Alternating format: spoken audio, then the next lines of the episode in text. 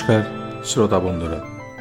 গল্পকথার আসরের আজকের অনুষ্ঠানে যোগদানের জন্যে আপনাদের অশেষ ধন্যবাদ। আমি রাজীব ঘোষ। বাংলা সাহিত্যে নবরসের বিভিন্ন রস সমৃদ্ধ রচনা এই সিজনে পাঠ করছি আমাদের এই বৈঠকে। আজকের যে গল্পটি পাঠ করব, সেটির মূল রসটি আমার মতে রুদ্র। রস।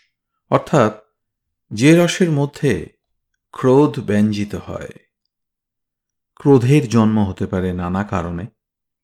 এই গল্পে গল্পকার প্রতীকীভাবে ক্রোধকে ঈর্ষান্বিত বলে বর্ণনা করেছেন।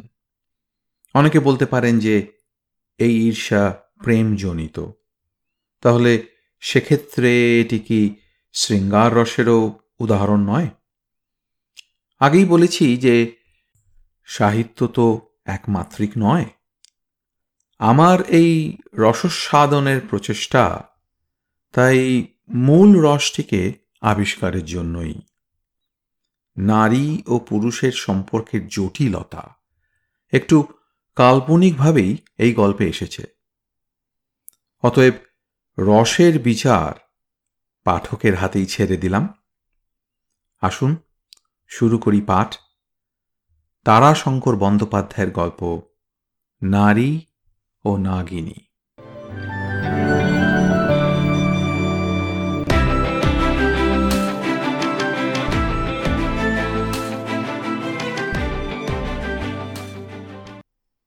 ইটের পাঁজা হইতে খোঁড়া শেখ ইট ছড়াইতেছিল। খোঁড়া শেখের নাম যে কি, তাহা কেহ জানে না। বোধ করি খোঁড়ার নিজেরও মনে নাই। কোন শৈশবে তাহার বাঁ পাখানি ভাঙার পর হইতেই সে খোঁড়া নামেই চলিয়া আসিতেছে।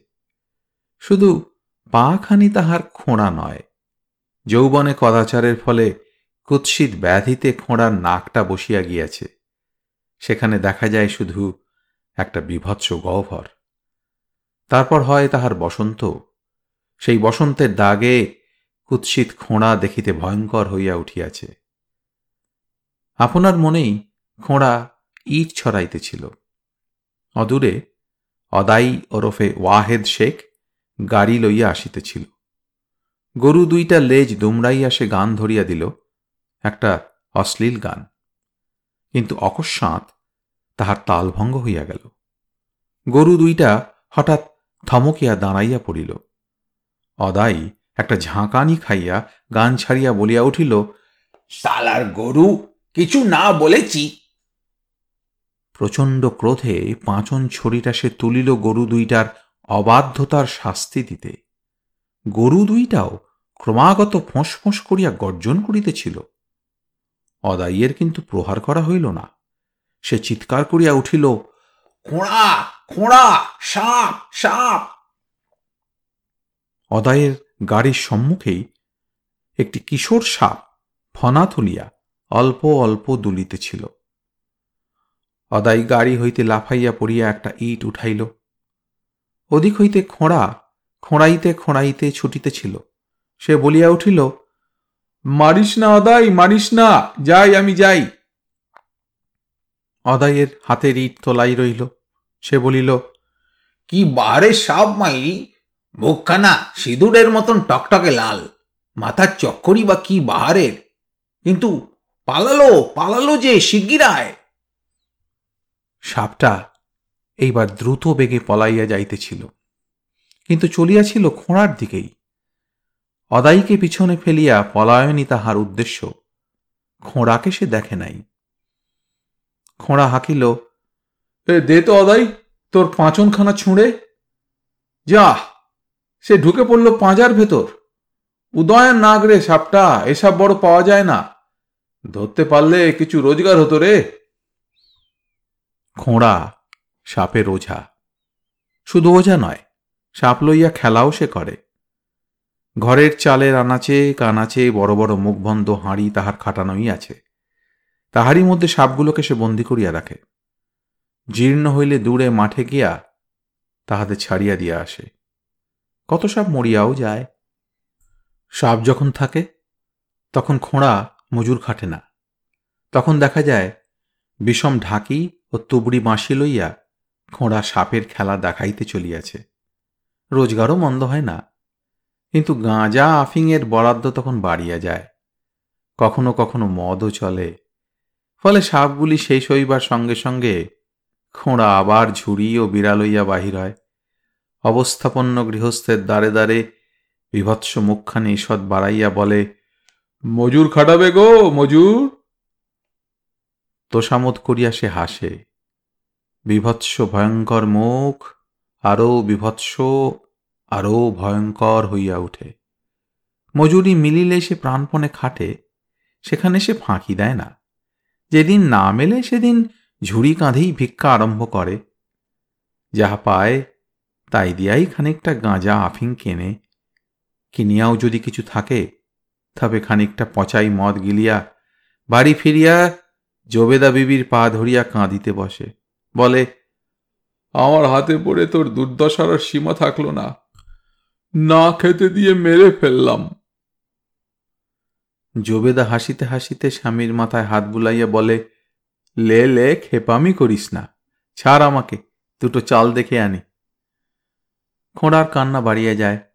সে একবার জবেদার গলা জড়াইয়া ধরিয়া বলে, এক জেরার নতুন কানি কখন দিতে লাড়লাম পুরানো তেনা পড়ি তোর দিন গেল। যাক সব কথা। পরদিন অতি প্রত্যুষে খোঁড়া ইটের পাঁজাটার কাছে আসিয়া হাজির হইল। হাতে ছোট একটা লাঠি, বগলে একটা ঝাঁপি।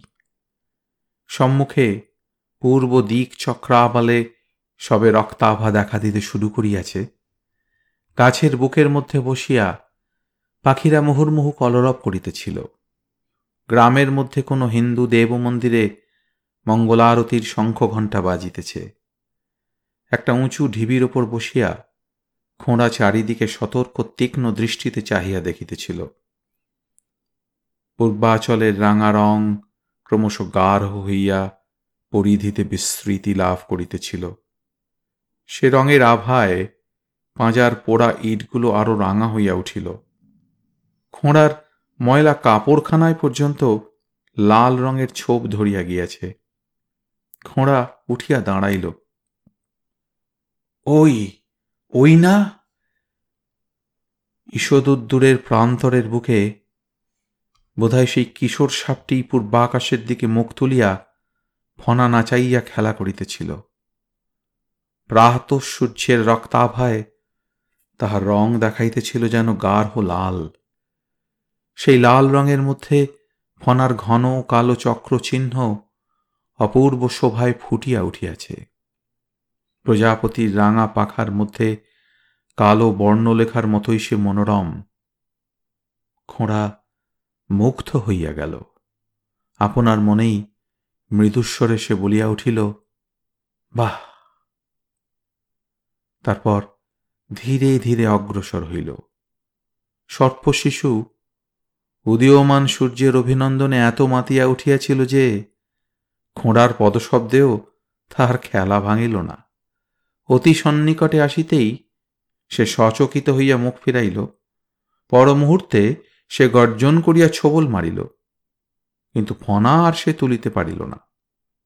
খোঁড়া ক্ষিপ্র হস্তে বাঁ হাতের লাঠিখানি দিয়া তাহার মাথা চাপিয়া ধরিয়াছে। ডান হাতে সাপের লেজ ধরিয়া গোটা দুই ঝাঁকি দিয়া খোঁড়া বেশ করিয়া সাপটাকে দেখিয়া বলিল, সাপিনী? মাস ছয়েক পর। গাঁজার দোকান হইতে ফিরিয়া খোঁড়া জবেদাকে বলিল, কি এনেছি দেখ। উঠানে ঝাঁটা বুলাইতে বুলাইতে জবেদা বলিল, কি?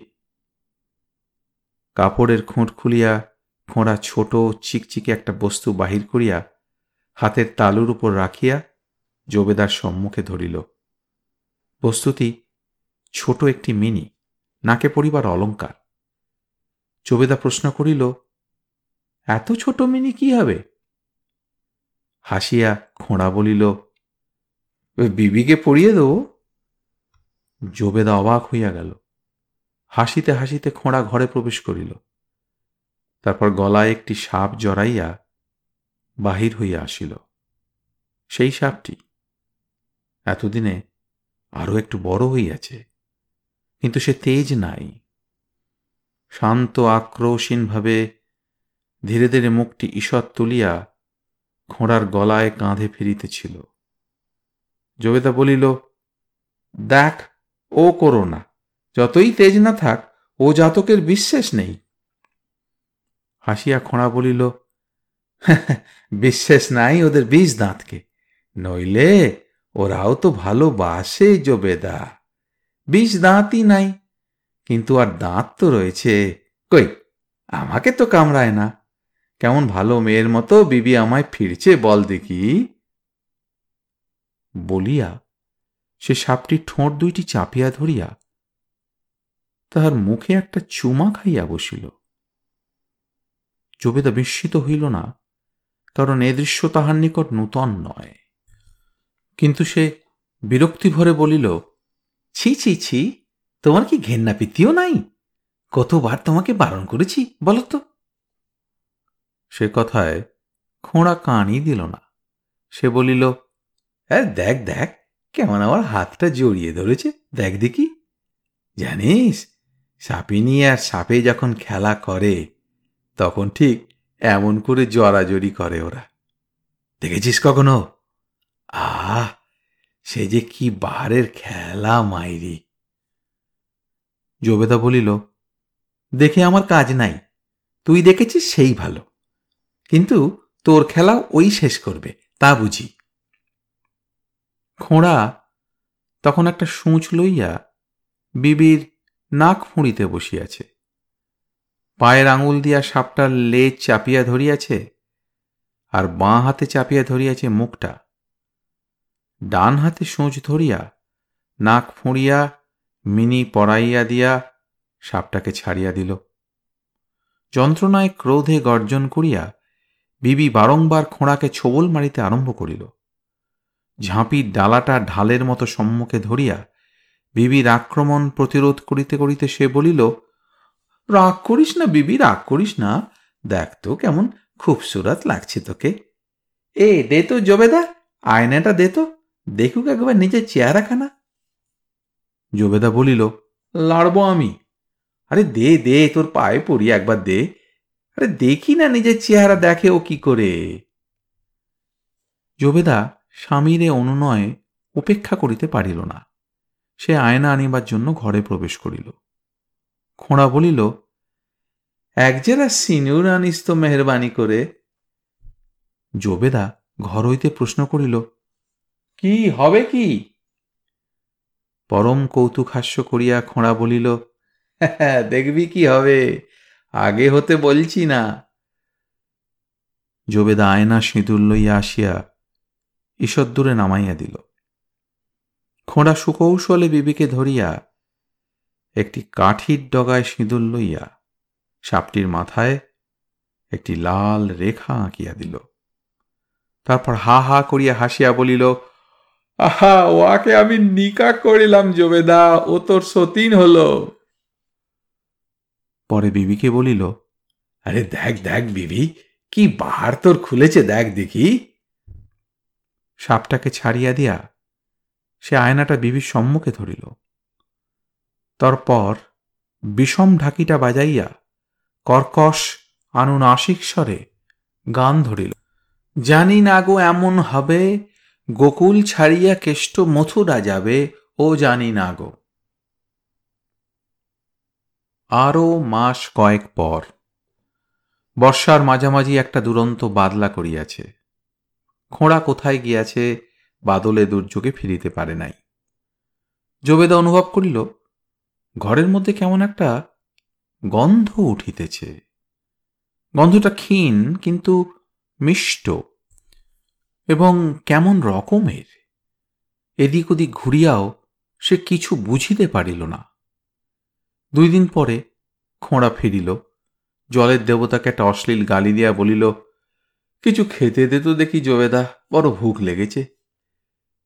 জবেদা ঘরের মধ্যে একটা থালায় পান্তা ভাত বাড়িয়ে দিল। পায়ের কাদা ধুইয়া খোঁড়া ঘরে ঢুকিয়াই বলিল, এ গন্ধ কিসের বল দেখি, জবেদা? জবেদা বললে, কে জানে বাপু, কদিন থেকেই ঘরে এমনই গন্ধ উঠছে। খোঁড়া কথা কহিল না। সে শুধু ঘন ঘন শ্বাস টানিয়া গন্ধটার স্বরূপ নির্ণয়ের চেষ্টা করিতেছিল। এদিক ওদিক ঘুরিয়া বিবির ঝাঁপির কাছে দাঁড়াইল। মানুষের পদশব্দে ঝাঁপির ভিতর নাগিনীটা গর্জন করিয়া উঠিল।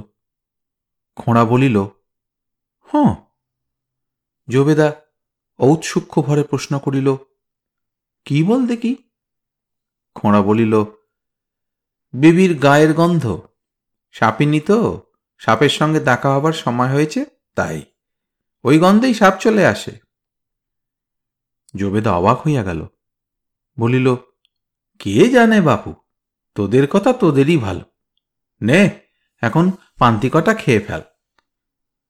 ভাত খাইতে খাইতে খোঁড়া বলিল, ওটাকে ছেড়ে দিয়ে আসতে হবে মাঠে, এ সময় ধরে রাখতে নাই। একটা গভীর দীর্ঘ নিঃশ্বাস ফেলিয়া সে কথাটা শেষ করিল। জবেদা পরম আশ্বাসের একটা নিঃশ্বাস ফেলিয়া বলিল সেই ভালো বাপু, ওটাকে আমি দু চক্ষে দেখতে পারি না। এত সাপ মরে, ওটা মরায়ও না তো। ভাত খাইয়া খোঁড়া ঝাঁপি হইতে বিবিকে বাহির করিল। মুখটি চাপিয়া ধরিয়া সে আদরের কথা কহিল। জবেদা বলিল, এই দেখ, কদিন ওকে কামানো হয় নাই, ওর দাঁত গজিয়েছে, আর মায়াই বা কেন বাপু? যা না, ওকে ছেড়ে দিয়ায় খোঁড়া বলিল দেখ দেখ, এ কেমন আমার হাতটা জড়িয়ে ধরেছে, দেখ। অপরাহ্নে খোঁড়া বিমর্ষ হইয়া বসিয়াছিল। বিবিকে পার্শ্বের জঙ্গলটায় ছাড়িয়া দিয়াছে। জবেদা বলিল, এমন করে বসে কেন বলতো? গাঁজাটা যা খা কেনে? খোঁড়া কহিল, বিবির লেগে মন কি করছে রে? জবেদা হাসিয়া বলিল মর মর, তোর কথা শুনে কি হয় আমার? না রে জবেদা, মনটা ভারী খারাপ করছে। জবেদা এবার স্বামীর পাশে বসিয়া আদর করিয়া গলা জড়াইয়া ধরিয়া বলিল, কেন রে? আমাকে তোর ভালো লাগে না? সাদরে তাহাকে চুম্বন করিয়া খোঁড়া বলিল, তোর জোরেই তো বেঁচে রইছি জবেদা। তু আমার জানের চেয়ে বেশি জবেদা বলিয়া উঠিল এই দেখ দেখ বিবি ফিরে এসেছে ওই দেখ নালার মধ্যে জল নিকাশি নালার মধ্যে সত্যই বিবি ফনা তুলিয়া বেড়াইতেছিল খোঁড়া উঠিতে চেষ্টা করিয়া বলিল, ধরে আনি, দাঁড়া। জবেদা স্বামীকে প্রাণপণে চাপিয়ে ধরিয়া বলিল, না তারপর কর্কশ কণ্ঠে বলিল, বেরো, হেট হেট! বাঁ হাতে করিয়া একখানা ঘুঁটে ছুঁড়িয়া সে ভিবিকে মারিল। সাপটা সক্রোধে মাটির উপর কয়েকটা ছোবল মারিয়া ধীরে ধীরে নালা দিয়া বাহির হইয়া গেল। তখন রাত্রি দ্বীপ প্রহর বোধ হয়। জবেদা চিৎকার করিয়া উঠিল, ওঠ ওঠ, কিসে আমায় কাটলে? খোঁড়া তাড়াতাড়ি উঠিয়া আলো জ্বালিয়া দেখিল, সত্যই জবেদার বাঁ পায়ের আঙুলে এক ফোঁটা রক্ত জলবিন্দুর মতো টলমল করিতেছে। জবেদা আবার চিৎকার করিয়া উঠিল, বিবি, তোর বিবি আমায় কেটেছে, ওই দেখ। একটা হাঁড়িতে বের দিয়া নাগিনী ধীরে ধীরে চলিয়াছিল। খোঁড়া তাড়াতাড়ি উঠিয়া সাপটাকে ধরিয়া ঝাঁপিতে বন্দি করিয়া বলিল জবেদা যদি না বাঁচে, তবে তোকেও শেষ করব আমি। জবেদা কিন্তু বাঁচিল না। সূর্যোদয়ের সঙ্গে সঙ্গে তাহার দেহে মৃত্যুর লক্ষণ প্রকাশ পাইল। মাথার চুল টানিতেই খসখস করিয়া উঠিয়া আসিল। ওঝারা চলিয়া গেল। বিভৎস ভয়ঙ্কর মুখ সকরুণ করিয়া শিয়রে খোঁড়া বসিয়া রহিল। একজন ওস্তাদ বলিল, তুইও যেতিস খোঁড়া, খুব বেঁচে গিয়েছিস। ভারী আক্রোশ ওদের। হয়তো তোকে কামড়াতেই এসেছিল। শাস্ত্র নেত্রে খোঁড়া তাহার মুখের দিকে চাহিয়া ঘাড় নাড়িয়া বলিল, না, খোঁড়া ফকিরই লইয়াছে। তাহার ভিটাটা একটা ধ্বংসস্তূপে পরিণত হইয়া গিয়াছে। খোঁড়ার বাড়ির পাশ দিয়াই একটা পায়ে চলা পথ ছিল। সে পথ এখন বন্ধ। সেদিক দিয়া এখন কেহ হাঁটে না। বলে, বড় সাপের ভয়। সাপগুলা বড় খারাপ সাপ। উদয় নাগ। প্রত্যুষে সূর্যোদয়ের সময় দেখা যায়। রাঙা রঙের সাপ ফনা দুলাইয়া খেলা করিতেছে। বিবিকে খোঁড়া বধ করিতে পারে নাই। তাহাকে সে ছাড়িয়া দিয়াছিল। বলিয়াছিল শুধু তোর দোষ কি? মেয়ে জাতের স্বভাবই ওই। জবেদাও তোকে দেখতে পারত না।